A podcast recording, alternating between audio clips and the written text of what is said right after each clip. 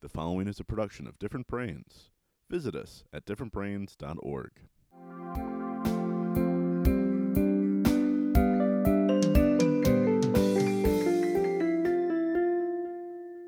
Hi, I'm Dr. Hackie Reitman. Welcome to another episode of Exploring Different Brains. And this guy today, I want you to meet. I was so excited when I started reading about him and I contacted him and I said, wow, a modern day Renaissance man. So I'm going to have to read this because Dr. Chris Stout was deemed an international rock star by the American Psychological Association. I can't wait to ask him what the hell that means. That's great. He's a clinical psychologist, he's a philanthropist, he's the founder of the Center for Global Initiatives, He's the Vice President of Research and Data Analytics for ATI. Dr. Chris Stout has done everything from helping organizations succeed to being a best selling author, speaker, to founding a kindergarten for orphan children in Tanzania. Oh, what am I going to do today? I think I'm going to open an orphanage in Tanzania. Chris, welcome to Exploring Different Brains. Thank you very much, Dr. Hackie. It's great to be here. Let me tell you, this is a big honor for me. It's not often I even hear of people like you. It's like amazing, all this stuff. Well, you're very kind. I mean, it, it takes one to know one, my friend. You're, you're too kind. Um, now, why don't you introduce yourself to our audience the way you would? um, well, thank you. It's good to be on your show. Um, I, am a clinical psychologist by training, uh, 30 some odd years ago. Um, prior to that, um, also have a undergrad degree in architecture and kind of um, came from very humble upbringing. Um, divorced folks, lived with my mom first part of my childhood uh, in urban Dallas, and lived with my dad uh, second half of my uh, childhood and adolescence on a rural farm. And I think sort of all those things maybe kind of came together to um, teach me a lot of different kinds of things, but uh, certainly gave me a, an interest in winding up in psychology and then looking to see how I can apply psychology from the clinical side, the humanitarian side, and the research side to various and sundry kinds of problems. So, at what point did you realize that it's all about the brain? Gosh, um, probably in undergrad. Um, the classes that I took uh, had a, um, uh, you know, like the traditional kinds of things. You'd learn Freudian, you'd learn Jungian, you'd learn behavioral, you'd learn this and that, Skinner and whatnot. But I took a comparative psychology course where we um, actually ablated different parts of rats' brains and saw what kinds of impacts that that had. And then I really sort of had this appreciation of the, the mind body interconnection and looking at how. Um, I, I, remember this wonderful cartoon that said nature, nurture, or anybody's guess. and I always felt it was sort of a, a combination of those kinds of things because regardless of upbringing, regardless of conditioning, there's still always going to be the impact of systems and the brain, obviously, in that instance, upon how people process information, upon how people emotionally experience things, and how they develop their relationships. Tell me your impression based on what you just said of the gut brain connection? Well, I, I am uh, feeling like I'm kind of on a trajectory of getting education uh, about that a lot more than I used to. Um, I was at a conference last year and learned for the first time, I, am embarrassed to say, I never heard this in graduate school, um, that um, like something like in the neighborhood of 80% of serotonin is produced in the gut. you know, I always sort of presumed it was uh, not not in the gut of any if anywhere. So. Um, and I've been reading a variety of things just as recently as yesterday um, about the uh, the impact of the microbiome and impact of uh, diet and impact of uh, probiotics and things like that on managing not just things that people would think like uh, IBD or something, but uh, also uh, psychological and emotional kinds of issues, anxiety. Yeah, I was amazed when I started learning. I interviewed uh, Derrick MacFabe from up in Canada, who's one of the world's pioneers in gut brain. And it was an amazing journey to start learning about that, how the uh, I think a New York Times article, that they quoted my old classmate Tom Insel, used to be director of the National Institute of Mental Health, as saying, the flora in your gut says more about the wiring of your brain than your genes. you know, it's Yeah, like yeah. the fecal transplants. This, it was a whole amazing thing. And then a light went on in my brain that, you know what? It's all, all of these factors that many of which you can control really affect the neuroplasticity and your ability to rewire. And it's become my opinion, which is why I started differentbrains.org, that all of these different entities, whether you call mental health issues or neurological issues or developmental issues from Alzheimer's to autism and everything in between, uh, all the same tools seem to have a profound effect, whether it's uh, exercise, a good plant based kind of diet, socialization, the most underrated thing, uh, you know, good relationships. And uh, diet, nutrition, activity, socialization, it's not brain surgery, but it does affect your brain. Yeah.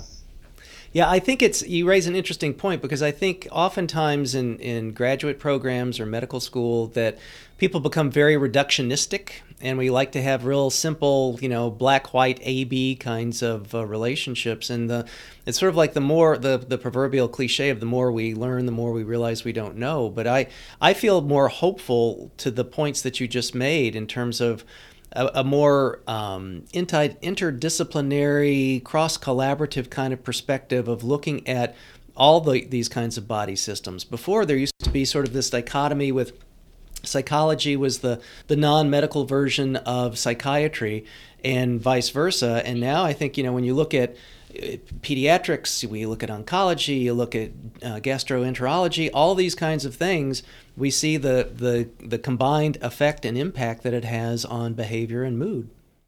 Right, and as an MD, I can tell you I got zero training in that, and I, I hope the worm is turning uh, now. Um, now I'm going to segue here a little bit because uh, on the site for the Center for Global Initiatives, I just want to read this.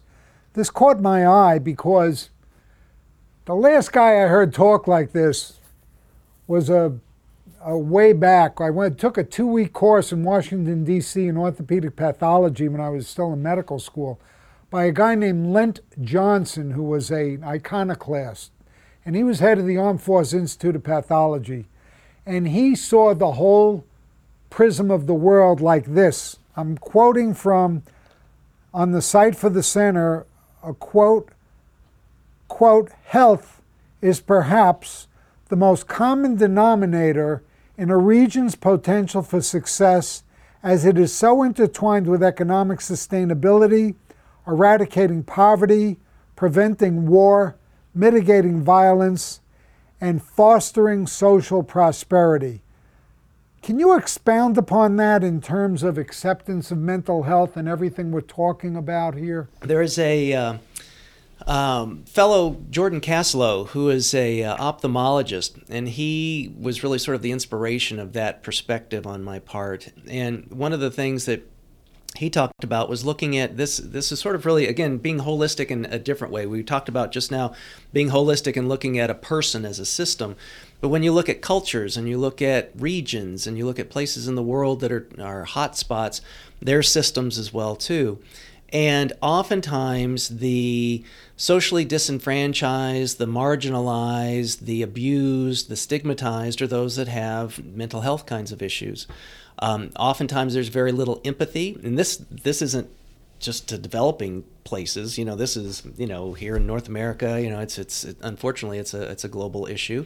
Some places are more accepting and more open than others. Some people are more accepting and open than others, but I had worked at the United Nations uh, 1998, 1999, and one of the things that I worked on was the the aspect of looking at mental health and substance abuse vis-a-vis sustainable development. And sort of the argument or the thesis that I had in that, which relates back to the quote that you very generously used, was uh, that if you if without mental health there is no health, so to speak. That issues of you can be um, the needing this kind of assistance regardless of whatever kind of circumstance you're in and if you're not getting that it's going to be hard to be a good parent it's going to be hard to be a good worker it's going to be hard to be a good contributor to your community or to your tribe or whatever and it makes it really, ironically, I think, a, a fundamental aspect of being successful in every other aspect of one's life, even if you're, you know, biologically, so to speak, or physically fit or healthy if you you know are suffering with debilitating chronic clinical depression you're not going to be able to go work. You're not going to be able to support a family things like that. So so that's the kind of aspect of of you know what that point was trying to get to what was your inspiration in getting into this whole arena of psychology and brain and and also I don't know if it's related to this but I suspect it is in your case how did you expand your circles of concern to include the whole world? Oh gosh, you have good questions. Um, I guess for me, uh, back to grad and, and, undergrad, it was just you know intellectual curiosity, um, wondering how how things tick, what makes, uh, you know, if you look at the positive psychology kind of thing, you know, what helps people to be happy and productive and energetic and good partners and, and good parents, etc. Um, and the pathology side of it, what, you know, what goes haywire, you know, what are the kinds of things that um, could be avoided and prevented? What are the kinds of things that could be mitigated? What are the kinds of things that have opportunity to have clinical impact and improvement on? So, in my line of, of thought, I really can't separate, you know, the behavioral from the biological, the the emotional from the brain, so to speak. So, again, I just saw that as being very synthetic, very interwoven, very part and parcel of, of one another. For the global part of it, I, have written in places um, that I, I kind of refer to myself as being an accidental humanitarian uh, kind of a Mr. Magoo, if you will, you know, sort of walking off of one I beam and fortunately landing on another one. Because I, I, I would love to sit here and tell you, you know, I had this great plan, this great trajectory. It was very linear. I was going to do A and then B and then C and then D. And it wasn't that way at all. Um, when I started off, as a first year graduate student, I imagined myself as working with adults as outpatients. And by the time I finished, I was working with children as inpatients. So it was a totally different kind of thing because along the line, it was good to have a plan and a trajectory, but I found other things that I found more satisfying and enjoyable and, and good work. The same with the humanitarian sphere. Um, I, through the World Economic Forum and through flying doctors, going on a mission and doing other kinds of things with other people who became friends, um, it just sort of pulled me into that area. I mean, the, the, the honestly, the the genesis of starting the center was based upon a climb that I had done 15 years earlier in, in Tanzania uh, with a fellow that I met that was working his way through seminary as a porter. And he and I kept in touch, and one thing led to another. He was a friend. I wanted to help him out, and and one of the results of helping him out was helping to form the um, kindergarten that you mentioned in the intro. So I didn't plan that. I didn't, you know, it wasn't on my goals and bucket list. It just organically evolved by virtue of having a friend in need and me having some other friends on this state side that were able to be of help. So you you have global ADHD. and you're and you're a, a dose of OCD probably too. yeah, but uh, you're a dot connector. You connect all the dots, and when you meet somebody new, you connect that dot to your already existing universe. That's uh, tremendous. You know, I was very uh, hearing what you said. There used to be this dichotomy between the medical field and the psychological field that the psychologists don't have to know the anatomy and everything. Now, my daughter Rebecca, who's my hero, who's inspired the movies and books and everything, who's 35, um, she, uh, to go along with her discrete math degree from Georgia Tech, she's about halfway or two thirds of the way through her master's in applied psychology. And one of her favorite courses, I don't think existed way back then, which was biopsychology, where you correlate every one of these behaviors to the anatomical centers. And now with the modern scans, you can see them light up and everything. So that, you know, gulf has been crossed now. And now I think there's better communication between a psychologist such as yourself and the organizations and uh, what I hope is going on between them and the MD community and psychiatrists and neuroscientists. Yeah. I, I, think you're right. You're spot on. I mean, there's, I think, a much more appreciation um, with programs and things that are looking at the, the impact of neuroscience. Um, there's a, a, I'm not conversant in it at all, I'm just aware of it, that um, looking at neuroscience support for psychoanalytic theory, which I, I, think was, you know, sort of revolutionary. And I think your point about, um, you know, kind of make building bridges, you know, the, if you think about the biopsychosocial aspects, I think it gets to your earlier point of the whole, you know, that role of culture and, and social aspect to it as well. And we see psychologists working in medical settings, you know, elbow to elbow with different kinds of specialists and nurses and whatnots around treating oncology patients, etc. I just saw a headline in Medscape yesterday that talked about brain imaging and determining who's going to be a good surgeon.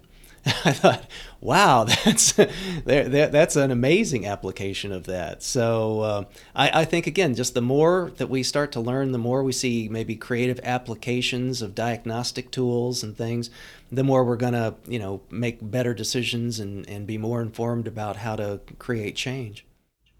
Well, Dr. Chris Stout, you're pretty amazing. Now, you're one of the few people I've met who uh, actually worked in the UN What's the biggest thing somebody like me has no clue about the UN? I have an ambivalent love hate relationship with the UN. Um, I had um, I, I, work with a colleague, uh, Harvey Langholtz, who's a social psychologist at the College of William and Mary, and he had a very in-depth uh, re- relationship with the United Nations. This was back when Madeleine Albright was uh, Secretary of State, and she was kind of his boss while he was there. And there's a, to my, I did not know this, to my uh, surprise, there is a uh, perpetual position at the United Nations for someone in the military, which almost seems a little oxymoronic, but um, he was from what I think is sort of like the kinder, kinder and gentler military, which was the Coast Guard. So it seemed very fitting for that. So he and I got together. He had written a book called The Psychology of Peacekeeping. We got together and wrote a book called The Psychology of Diplomacy. And again, the work that I had done was looking at if in the diplomatic scenario of looking at um, sustainability and now this was late 90s so there weren't millennium goals yet but now what we see in the millennium goals of the kinds of things where psychology um, and behavioral kinds of issues and mental health kinds of issues can have a seat at the table and have an impact. So those are the positive kinds of things. That's that's my love side of that equation. The, the hate's too strong a word but the, the frustrations is that uh, the united nations like a lot of other large bureaucratic uh, complex systems are very slow to move. Um, there's a lot of politics there, as you can imagine, as there is in any other kind of large institutional circumstance. And it makes it very frustrating for people um, like myself and the colleagues I was working with to feel like you're, you know, getting, you felt like you're making very incremental change. It was going in the right direction, but it was, you know, you, you become very impatient after a while to try and see the kinds of things that seem so obvious and have great agreement but the application in terms of being able to make make significant change um, was a like a, a, Sisyphusian, if that's a word, uh, kind of challenge. It just you know two steps forward, three steps back. Sisyphus, the myth of Sisyphus. That's a good good analogy. You know the analogies to the aircraft carrier taking uh, three months to turn ten degrees.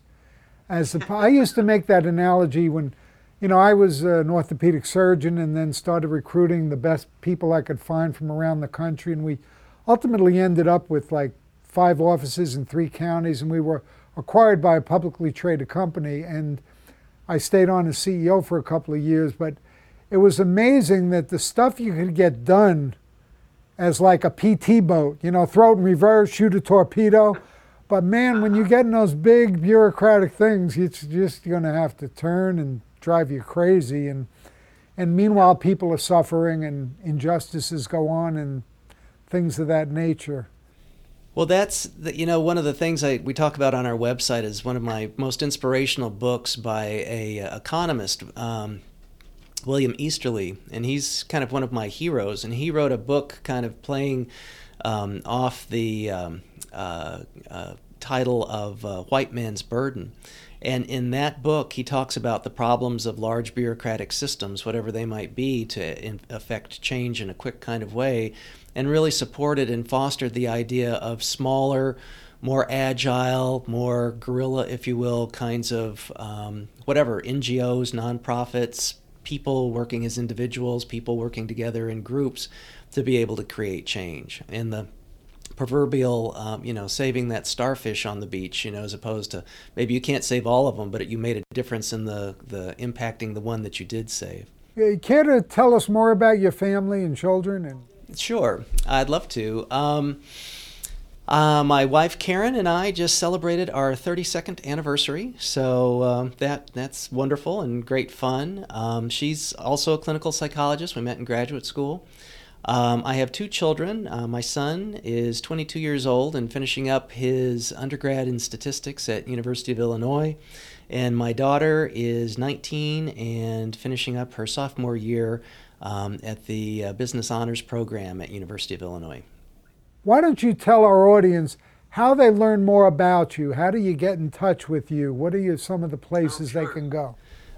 I would be happy to be of help. Um, probably the easiest portal to a variety of other kinds of links is uh, my website, which is simply Dr. Chris Stout, no punctuation, dot com. So just drchristout.com, and there's a way to uh, put in a thing in there to be able to email me. You'll see links to uh, uh, I blog on LinkedIn, so there'll be links to LinkedIn, and people can uh, read about some of the things I do there. Um, I curate a lot of information on LinkedIn, so the kinds of things I was just now talking about. I mean, I did a piece uh, probably about a month and a half ago on biohacking, where I talk a lot about um, biome and and whatnot. Um, so that would probably be the easiest but once you get in there then it's kind of a person's choice i've got a channel on youtube i'm on twitter i'm on instagram um, our center uh, is centerforglobalinitiatives.org. Uh, we have a lot of free tools and resources and downloadable books and chapters there. Um, and I just launched uh, about two months ago um, uh, a, a, podcast myself. So uh, it's called Living a Life in Full, and it's on iTunes. And we have a website for that too that you can link in through the uh, drchristout.com site. What is that podcast about? It's it's about everything. um, I, I, kind of refer to it as a um, kind of like a, a, podcast magazine. So it's things that right now, as I guess some uh, number of podcasts start off with, it's um, I'm interviewing uh, colleagues of mine, friends of mine that I think have done some amazing kinds of things. So um, I'm a runner, so uh, the very first show is on uh, two physical therapists who one's a marathoner, the other's an ultra marathoner, and talking about avoiding injury and coming back from injury and how do you even start a, a, a mile run if you've never run before, etc. Um, most recently, this show's not up yet, it's in post production, but it's a wonderful young man named Colin O'Brady. And Colin is known for um, doing something called Project 7 2 and that means that he has um, climbed the seven summits, the tallest mountain on each uh, continent. I've done three; he's done seven. I did the easy ones, and he's done the uh, all of them, the major ones. And then he went because that wasn't enough to the North and South Pole. He was the youngest person to do that, and he did them all in 139 days. So I encourage people to, to listen. Not every every episode might not be someone's cup of tea, but uh, I guarantee you that there's going to be something interesting and definitely inspirational in every episode. Is there anything, Chris, that we did not cover that you'd like to cover, or talk about, or get information out about to our audience? Um. I, I think you've done a, a, good covering of the waterfront. Um, the only thing I would add is just uh, I would encourage people that uh, you know, if you have that that itch that you want to scratch of being helpful or or contributing or doing something in the world, there's um, a lot of need out there, and I would encourage people to to not put that off. I used to talk about what I called the pox of the untils. Oftentimes, people will wait until they lose five pounds or until they graduate school or until they get divorced or until they get married or until they retire. And then all of a sudden, they've squandered what could be a wonderful, enriched life by virtue of just putting things off. So I would just encourage people to uh, to get out there, take a first step, try something out. If it works, terrific, congratulations. If it doesn't, try something different and uh, look to resources that are out there um, to be able to help do it. I it, it, part of our the reason for our center is to say it, it shouldn't be so hard to do good work in the world. So part of what we do is to try to take some of that pain in the neck stuff out of it and provide a lot of free resources and tools for people to be able to use. Well, Dr. Chris Stout, humanitarian, psychologist, rock star of international psychology, global leader. We thank you so much for spending time here at Different Brains with us. It has been a distinct pleasure and it's my honor. Thanks so much for having me. Exploring Different Brains is a production of Different Brains, Inc. For more information, visit us at differentbrains.org.